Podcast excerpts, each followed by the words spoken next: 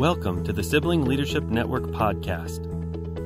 The Sibling Leadership Network is a national nonprofit whose mission is to provide siblings of individuals with disabilities the information, support, and tools to advocate with their brothers and sisters and to promote the issues important to us and our entire families. Hello, and thank you for tuning in for another episode of the SLN podcast. Today, we will be discussing spirituality for SIBs and supports for our siblings with disabilities to participate in faith based communities. I would like to welcome our guests, Dr. Sarah Hall from the Institute of Community Integration, University of Minnesota, and Texas A&M doctoral student, Sehrish Shikarpurya. Thank you for joining us today. No, thank you for having us. Um, I'd like to just start off and ask you to please introduce yourselves and anything important about yourselves that you'd like everybody to know.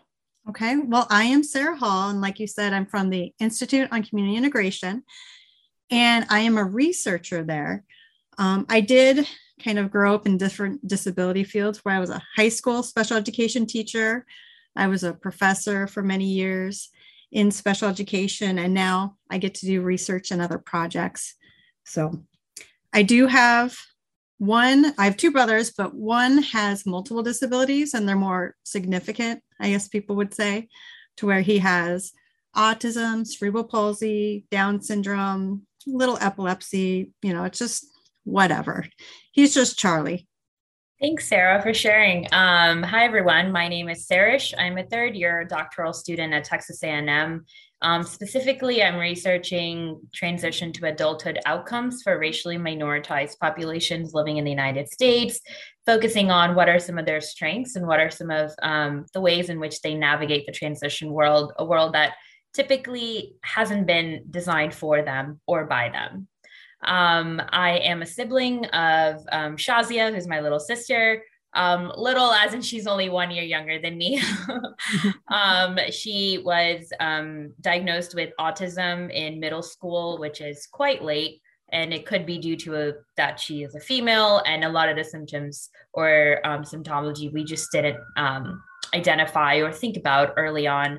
She is currently working um and i'll go into my sister later. I feel like i start with her and then that's kind of where i go. So that's a little bit about me. Thank you very much for sharing. How has being a sibling of an individual with a disability shaped your spiritual journey and perspective? I think for me i've i've noticed the gifts that other people have more often and you know some of those hidden gifts are the ones that are smaller but are really impactful because i've seen like in my brother how how like the light just kind of shines from him or he'll sing or he'll he's very empathetic but not everyone knows that. You can't see it. And i think i've been more comfortable with different ways of worshiping just because i see my brother doing it different. I'm okay with others doing it different. I'm okay with hearing things or seeing things different if somebody's moving a lot. And so i think it's just having a more comfort in a variety of approaches really and I think he even felt more of a call to service. And I don't know if it's because of my brother and our situation or just who I am. I like to do the serving part. I enjoy like doing hard work. Sometimes I'm okay with the boring work, but just to support others and work alongside them. You know, my journey is similar, um, and my experiences have been similar to Dr. Hall's as well. In that, I think my sibling, um, I'm a, I identify as a Muslim, and so um, within my mosque space, um, I've seen my sister really thrive. Um, and some of the ways in which she decides to pray or decides to call on um, to Allah, I've seen her sort of thrive in that space.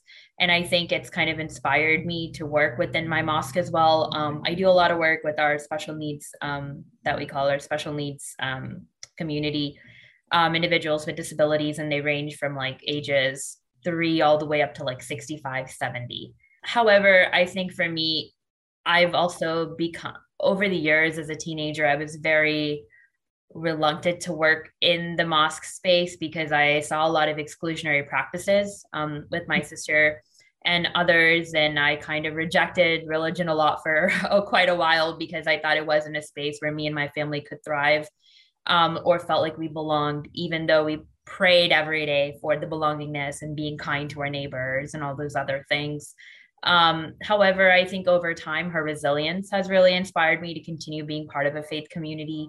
Um, I think despite of the things that she gets told, despite the looks that she gets, despite all of those things, I think she's still there every day.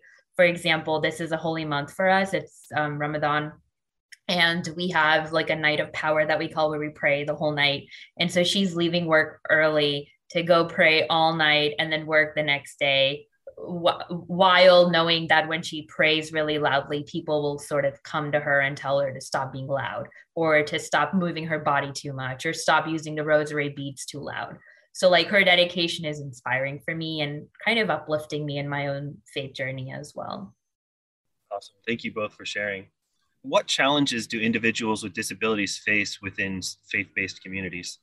What you were saying just dove right into some of the things that initially I think about. Like one of the initial challenges I think about are those looks, those comments, those things. And you know, as a family, how much tolerance do you have for that kind of it feels like a pushback really to you.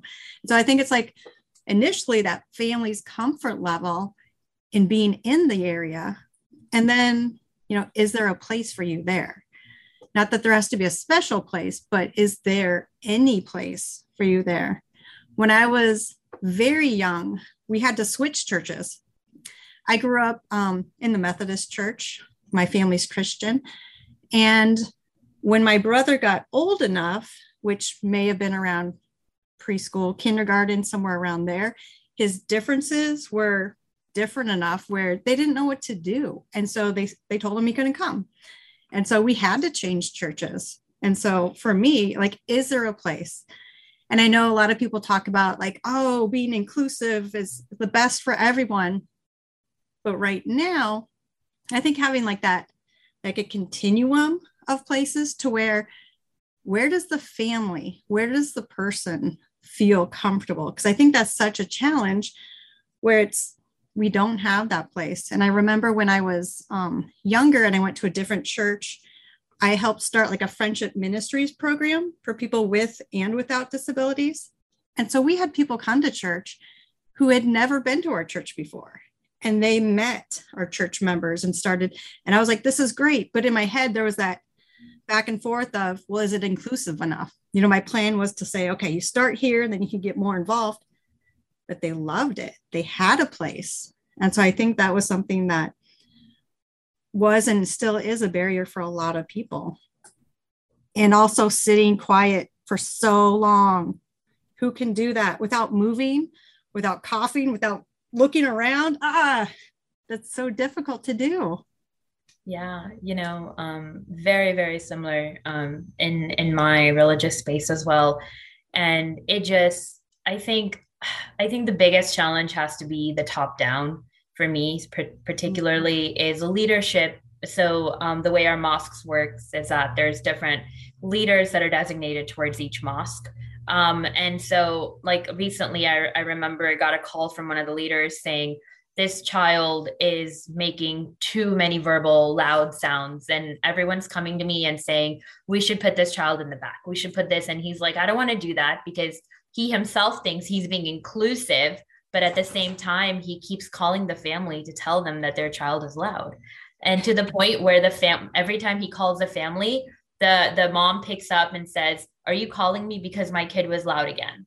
And you know, it just really makes me think about what what are we doing from the top down in terms of preventing these challenges? Why is it that the individual who's loud is told to stop doing that, but the congregation members aren't actually invited to be more inclusive or be like, hey, that's okay. I mean, the elderly are quite loud within our mosque as well, and nobody really tells them to stop. Um, people's phones go off and no one really cares. So, why is it that this individual is being pushed by society as well as the inclusive mosque space to be conforming to a certain ideal? And so I think that's one of the challenges that I've really had going back and forth is that we push for inclusion from the bottom up. And then at the top level, it's kind of like, well, it is what it is. Or sometimes we don't have those individuals here, which is not true. Um, mm-hmm. I know for us, a lot of the stereotype is also very evident within our mosque and the, the feelings that we get about people with disabilities is a lot of stigma attached to it. A lot of the parents and even my mom sometimes like they'll tell me like I feel embarrassed because people look at me. I feel embarrassed because people want to hush my kid. I feel embarrassed because like people have gone up to my sister and told her things, but my mom was sometimes I think reluctant to defend her because she wanted her to step up and do that. But at the same time, they don't want to be identified as a person with a disability because there's a lot of hush hush like there's something off. We don't know what it is. We will not label it, but we will just kind of be hush about it and not mm-hmm. say that it's a disability or like say that it's something that we're thinking about or continuing to work on. So that's kind of been my challenge as well. Yeah, I think the understanding of others of that it's okay to make noises. I was I was actually at the gym last night and there was somebody who I believe had autism and making louder noises. My first fear was don't take him out. You know, don't get him, you know, don't take him to the parking lot. Like let him stay here. Let people get used to hearing things. Let people be okay with him. He was sitting on a mat, rocking back and forth, bouncing off of a ball that was behind him. Let people be okay with that. The more they see him as a person and the more others people like they interact with them, like that's going to help people become included. Yeah, absolutely. And I think sometimes the challenge is also maybe the the fear of backlash and yeah. I think if you're afraid of congregation members not coming because a certain person is loud or certain person behaves differently than you, then like so be it. Let them find a different congregation. Like why like not why take out the one person that comes every time for four people who have a problem? I don't know with it, but that's kind of where my sentiments lie. Yeah. What are some potential benefits individuals with disabilities and their siblings may experience from being a part of a faith based community? for me growing up, it was really the shared experience that my brother and I and our other brother had with going to church together because all of our other activities were separate. But this was something where we could do it all together. We had like the shared traditions, you know, we could talk about it. And then it just paint, I mean, obviously it's a part of our lives, but it it really brought us closer together. And I think even one benefit, which I'll tell you sometimes didn't feel like a benefit, but Charlie loved the music. It was calming to him. He, you know, he could just listen to it and it just soothed him. And he, for some reason, loved the song Silent Night. And I'll tell you what, we heard that song hummed every day throughout the entire year for years and years straight. But to this day that's like one of my favorite songs. When it comes to like christmas eve and everyone singing it i can't sing that whole song because it's so meaningful to me. I get choked up because that's charlie that's us doing things together. And so for me that was a really big part of sharing our spirituality yeah that is that remind yeah that is so similar to my experience as well um um, because my my sister and I think it did bring us together. And I think for her, it was something that was hers that she could do. And it was a scheduled in thing that she did every day. So she didn't have to think about it. It was just something she did. She went every day, did the same exact routine. Does my sister believe in God and does she understand the prophethood and all of that? I don't know. But is she going to sit there and pray her heart out every day? Absolutely. And I think that matters. And it does bring us together. And I think it honestly made me feel less guilty about activities that I was doing away from her because some of them she couldn't be, or she didn't want to, or I, growing up, didn't want her to be a part of them. Um, and so this was a space where I felt like we could still do things together, have shared experiences, and also like be together like a family. I think it also provided her with a lot of social support. Like she didn't have a lot of friends growing up. So this was a place where she could at least have acquaintances and say hi to people and um, feel like she belonged in a in a larger space. Yeah, that social part is is important too. Even though my brother Charlie, I don't think he had any actual friends at church, but for me as a sibling to see that people accepted him because he came, you know, every single week he was there and he was with our family, just to know that they they welcomed him and accepted him. Like I felt myself like breathing deeply, like, like almost relief. Like, okay, there's this one environment where I don't have to like keep my guard up. Like I can actually relax in this environment because I know that they're going to treat them all right. How can we support our siblings who express an interest in being a part of a faith based community? That's a good question. I guess it depends on where they're at. If they've been a part of it their whole life and just want to try something else out, or if they just want to, they're interested in like dipping their toe in. Because I think just talking about it, like describing what actually happens, prepare them to say, you know, like, what do you do there? You know, what would you say to people when you arrived? Making sure that they're comfortable and having like an idea of what goes on. And I think just trying different things in different ways, you know, like because not everyone can go to like in my Methodist church, we had a service every Sunday morning. Not everyone feels the most, you know, belonging or that it just doesn't hit them as well as maybe there's a Wednesday night service. Maybe there's the choir they want to be in, or they want to do service or something like that. So I think like figuring out who they are and what's a good way to kind of try things out a little bit. I I definitely really like that because just having that like um pre-conversation would be really cool to see like where where what do you want to do? Do you yeah. want to pray in the back? Do you want to be in the front? Do you want to hold the holy book? Or like i don't know do you want to be part of this or that? I think in addition to that i also um wonder if it would be beneficial for at least for my sister to take on leadership roles within the mosque like you know for us mm-hmm. Anybody can you know sing the the holy songs anybody can recite the prayers. You just have to like book an appointment essentially in advance. Um and so i would love for her to do that. I think she used to do that when she was younger. And then people just told her all of the things that she wasn't doing right when doing that. For example like don't put the holy book on the ground it'll be fine. don't do this, don't do that, you know? So she kind of veered off from that. So I would encourage her to take more leadership positions, um, even to be a part of the special needs classes and teach some of them. I think that would be really cool um, now that she's older. And honestly, like, I think even think about like when she gets older, if she lives somewhere else one day by herself, like, does she want to be close to this mosque? Is it this specific one? Is she going to go to a different one? I think there'll be a whole change if she were to go to a different one. So that'd be interesting to talk about as well. Yeah. And I think also for my brother, like making sure to connect him with, let me call him nice people. Like they don't have to have special skills or anything, just like somebody who will say hi to him. You know, someone, if like they see him confused somewhere, will be like, hey, Charlie, you know, come on over here and not that anyone's assigned to him, but just to connect them to people to support him throughout. So it's it's more of a community-based thing for him. What supports and resources can you recommend for anyone wishing to help their siblings thrive in a faith-based community?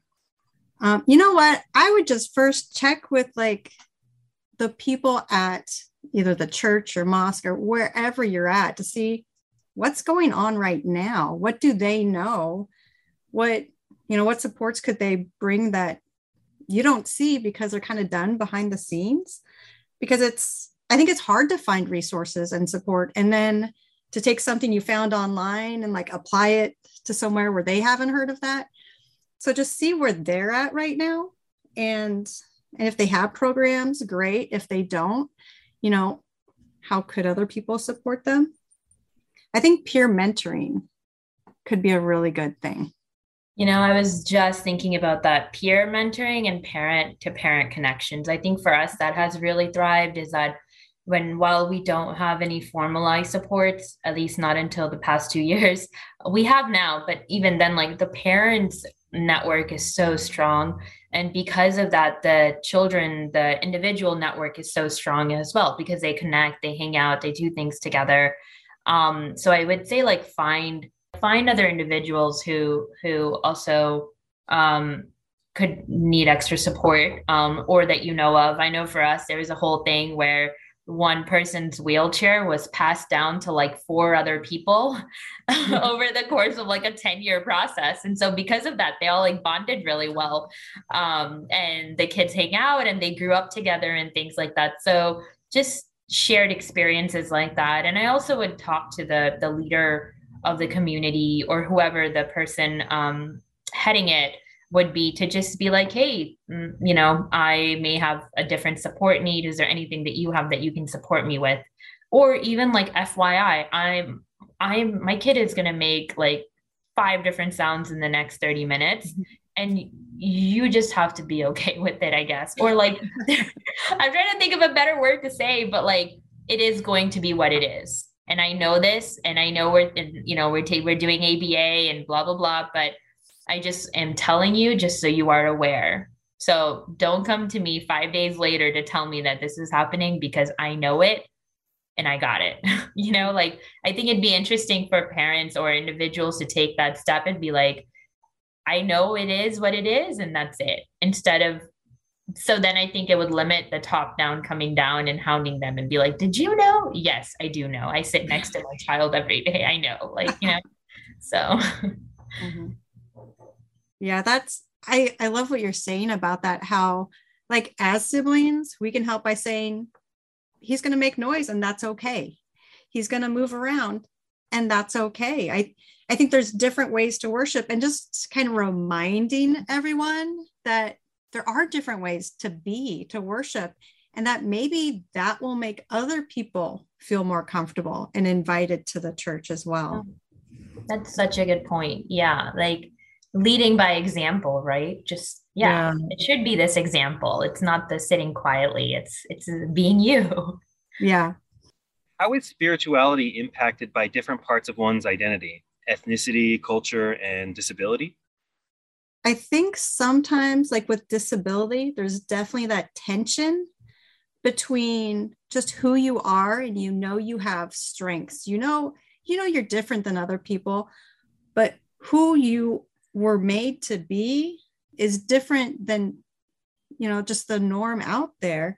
And it's different than what some people say you should be you know and so and i think that's in in some cultures it's like well you have a disability because of this. And like there's that that stigma. And so it's like i want to be like in the christian faith the child of god. I want to do this. I want to be amongst my community but is, is there something wrong with me? So i think that tension really makes makes people think about like who am i? And and a family like how do we actually fit into there yeah you know the tensions are very much evident in my community um, as well because i think as a population that had emigrated to this country what like maybe 50 years ago 60 max mm-hmm. um, that is still trying to figure out where they fit within the American society, American paradigm, and then to have another layer of exclusivity, I think is really hard to think about and manage.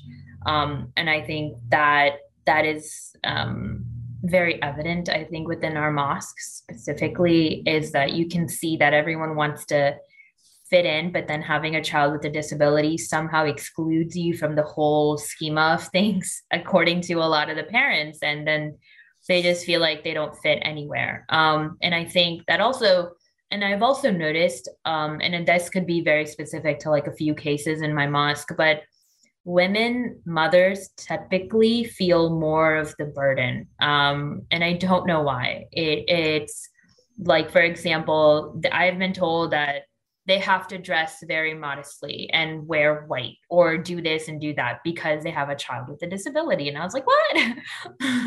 What? So you know it's it's this sense of um extinguishing your own desires because your child has a disability because you sometimes think that it may be you know caused by god or by other factors and things like that and so I think those tensions are also very evident and they could be gender based, ethnicity based, racialized experiences as well. I don't know how to mitigate them, but I do know they exist. Mm-hmm. So it's really hard sitting with that fact, I think, is to be vulnerable and be like, this exists and I see it every day and I'm not sure how to you know disaggregate things from that big label of disability and just thinking that things are wrong which is not but yeah, yeah. education maybe. So that i guess that will bring me to the next uh, question. Um, what resources are still lacking in regards to spiritual supports within disability communities? Well i know of one specifically is supporting direct support professionals to feel comfortable and to support somebody's spirituality in whatever way that is. So my as I mentioned my brother Charlie went to church with us every Sunday. He went to events and all of this stuff. And when he was in his late teens, he moved to a group home. And after that, I don't think he stepped foot in a church for maybe 20 years, right? And so it's how do we deal with that? you know how do parents communicate that? How does he communicate it especially when he he has more difficulty in communication? You know he doesn't have conversations. It's more of you know question answer with him. And so he does not you know express his wants and needs unless it's like supper's coming up. This is what i want. I want to eat. But he's not able to express that on his own about hey i enjoy going to church. This is what i enjoy about it and so for him, it's difficult. So, how is that communication? How are we using like person centered planning or person centered approaches to really help him find where he fits in, where he belongs? Because he did like that when he was growing up. But once he was in a group home, he stopped going. And they didn't, you know, there was one staff for two different people. If somebody else didn't want to go, how do you work with that? How do you plan? And how do you support somebody who maybe has a faith different than your own? And so i think that's something where we really need to address and work on that to make sure they know what to do. That is such a good point. You know the amount of times i've heard people say like exactly what you're saying dr hall is crazy that we really need this and we don't have enough literature based around it and we don't have enough supports for the drug professionals to be able to provide these kind of services. You're so right because you know um, one of the parent that i was speaking to recently they were saying how their child um, when he get when he would get really stressed out like before a test he would recite prayers and he would in his class in like um, high school and it would be loudly. And so the teacher decided that they need to extinguish this behavior and make it so that it could be generalized and so the individual then stopped completely. They didn't do it at the mosque, they didn't do it anywhere else. And yes, that behavior extinguished because it is maybe embarrassing to do that, but like we all have things that we do before a test to calm ourselves down. And some of us just say it in our head, right? That's the only difference. And so that I think having that knowledge would have been so important at that time for that instructor to then be able to provide supports that could help that individual manage that but more importantly just maybe a different way of calming themselves down. And yeah. so um, that's so important. And i also think like even so i work a lot with transition planning and i think one of the biggest gaps that i see right now is that we don't have enough supports or understanding of how to provide community supports that relate to faith-based planning so we have community supports like, you know, you can work within the, the ice cream shop that your uncle owns, or you can, you know, be located next to a grocery store. But I don't think we often think about like, is my sister going to be able to travel independently to the mosque when I'm not around or my mom's not around? Will an individual be able to work or volunteer at their mosque or their church if they would like to? And we don't consider those opportunities often as um, you know, like feasible, meaningful employment opportunities. They're just seen as like internship or they're seen as a volunteering gig. It's not something that people necessarily see as a full time, meaningful employment. And I also think we need to think further about you know ourselves and our space in the world as related to our spirituality like in terms of my sister goes to the mosque every day why I don't know. I don't, I think it might be belonging. It might be that she fully believes in it. But if this is something that she really wants to do, I wish it was something that was nurtured and fostered for her for you know since she was in middle school or earlier it was something that she decided to go and we just kind of were like okay cool let's let's go with the flow but it's not something we necessarily intentionally did so i wonder if having that intention there would increase her sense of belonging in that space yeah and i think there are a lot of resources out there but how in the world do you find them? Yeah. You know there's i i'm sure something's been done for everything but if it's in a little pocket here in this state somewhere in another state how do we know about it? How do we learn what to do? And do we have to have specialized programs? Or can there just be a framework of just understanding and knowledge and learn a few things? But like where is that information? And so kind of bringing that all together to educate the faith communities the members of the church or the faith community just to to get them on the same page i think. How might we influence changes in our own spiritual communities to help support a more inclusive environment that benefits individuals with disabilities? I think about one example with well Sehrish she kind of brought this up of being an example kind of showing people that you know this is how i react when my brother does something but then also when you meet other people with disabilities in your faith community, kind of being that example of, I'm going to go up and say hi. It's okay to talk to people. Um, I'm going to sit by them. I'm going to show everyone that I am okay with this extra noise. So I think that's just important to show people that I'm comfortable with this. You can be too, kind of thing.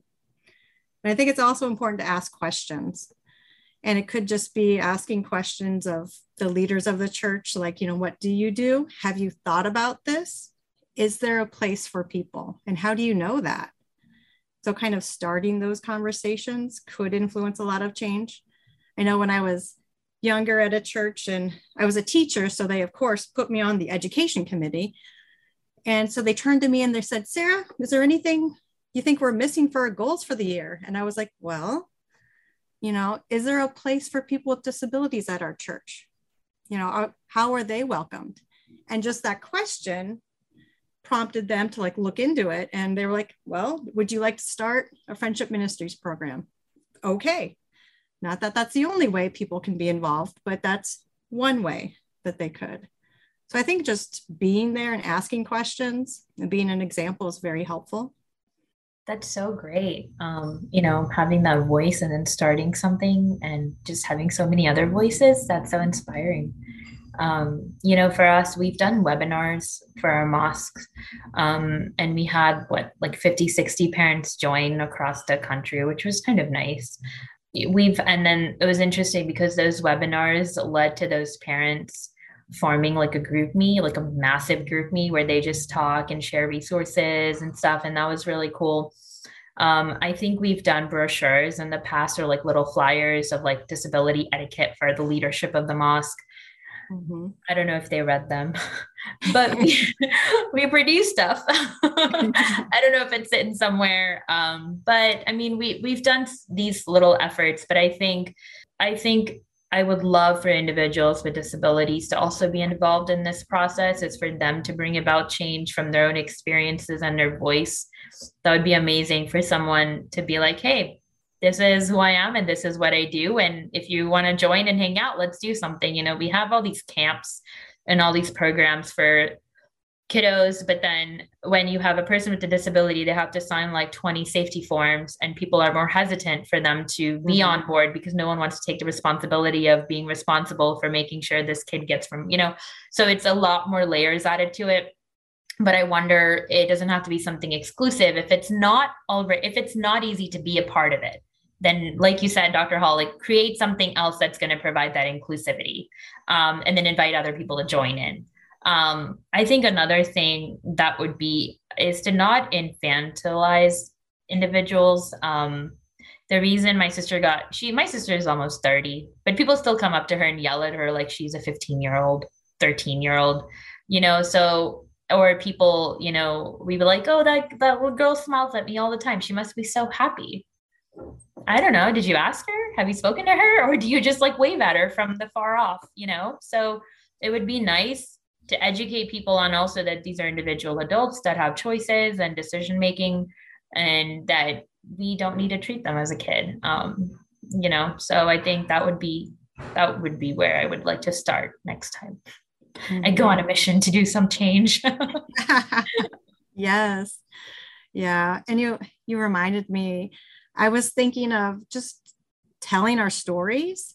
And not that it has to be the story of Charlie and Sarah, but the story of it could be, you know, the sibling relationship, or it could be like other people we meet. When I was at that church and I was I was I wasn't working with them. I was playing really with people with disabilities and the other church members. I met this young man, David, and he had gone to church there already, but when he went to church, he went with his mom and dad and he was very quiet. He's, you know, was like velcroed to their side the whole time. I think he said hello to like the pastor of the church, but he didn't really talk to anyone else. It was like in, sit, out. But then after he had been in the group with everyone else, he came to an event and he was, of course, right by his mom, Velcroed to her side. He saw me and he quickly unvelcroed himself. He quickly walked to me and was like, Hi, Sarah, how are you? And I was just like, That is awesome. That is amazing. Like you could see his face light up. And I was just like, This is so good. And I thought, Oh my gosh, it's not me helping him. He's making me belong in the church. I feel like I'm a part of the church because of him. So, making sure people hear those stories, and like you said, having people with disabilities in those different positions, I think can make a huge difference. How has the pandemic impacted individuals with disabilities within faith based communities? Just being less connected, I would say um, because maybe you just haven't seen people. And even participating via video, a lot of that's passive participation, maybe just watching something, or a lot of it's language based. And so for my brother who doesn't have conversations, that would be very difficult because he he needs to be able to do something with people, to be with them, to maybe serve in a meaningful way. Maybe he's the one helping set the table and he has a a valued role in the congregation because he's doing something but it's very difficult to be a part of like language based activities like that so i feel there are some people out there who just feel less connected right now. Yeah i would say that too. That's my experience as well. Um less connected and i think it could also lead to like forgetting about some of the rituals and some of the sayings and prayers and stuff because you're not doing them as often. Um, and then I think the major thing for us was that social aspect just disappeared from their lives completely. In addition to everything else, you know, it was just like they had this one place that they would go to, and it just it just kind of disappeared. And I think it's also coming back into it. I think it was a little more difficult. I think the whole mask, um, the mask mandate, um, prevented a lot of some of my um, some of the individuals I work with from coming into the mosque and then i think with that even those who could um you know wear a mask and things like that they things had changed. Like you couldn't drink the holy water anymore or you couldn't shake people's hands and you couldn't give people hugs. And so that really transformed the experience for them into something that was more based on individual aspects of the ritual more than the communal. And that's that was a lesson for me too. I was like wow i didn't realize how much you really liked being with the community. Um so that was that was great to see. Um i think also i would say it's it was harder for a lot of the parents as well because a lot of the mosque the mosque time was used as respite and so that was really difficult um but I've seen a lot of people just get back into the swing of things now. yeah. So, I mean, we still have a mask mandate and things like that, but I think they're very excited to to get back into it um, and be part of the community again. What words of encouragement or advice might you have for any siblings in the midst of their own spiritual journeys? I think I would say that it is okay to be where you're at we're all on our own journey. There's no specific journey you have to be on. You don't have to be like others. And it's okay to have a journey with your sibling or just a journey on your own. So I think it's, you need to think about kind of who you are, what you need, and and be okay with that and be okay with, you know what? I'm not quite okay right now, or I would like to be more involved. I feel guilty. I went through those times as well. But it was those were good for me because I could feel the pull. I could feel myself missing that aspect of my life. And so for me, it was a chance to to understand that it was real, that it was something that was um, really important to me. So I would just say, you're okay and do it your way. I love that. I wish someone told me this when I was a teenager because mm. I think it would have it would have helped. would have helped. Um, you know, I think that in addition to what Dr. Hall suggested, I think it's not you. you think it's you, you think it's the way you're doing things, or it's it's not you. It's just the way society functions sometimes. And it's okay to step away from it if you need a break and you can you can come back to it it's okay to be in it the whole time and i think there's a lot of space in faith and spirituality for you to exist um, alongside your sibling with a disability so you don't have to do the disability work within the faith space if that's not your thing and if it's overwhelming at the time um, there's a lot of space where you can contribute and you can belong um, and find inclusive spaces um, and another thing I would say is let your sibling be. when I was younger, I was like, man, I wish you would just conform. I wish you would just do this. I wish it was just easier. And honestly, I I let her be, and it was the best because I was like, this is what it yeah. is, and I'm just gonna let you do you, and I will do me, and we will go day to day. Um, and that was really helpful thank you so much for taking the time being with us today and sharing everything. Uh, I'm sure there's going to be a lot of SIBs out there who are going to get so much from this. So, really appreciate your time. Thank you so much. Yeah, thank you too. Thank you for having us. We appreciate it. Find resources, tools, and information about the sibling experience on siblingleadership.org. The Sibling Leadership Network is a nonprofit, and we rely on support from our audience. Find the donation button on our homepage and contribute to the ever growing sibling movement.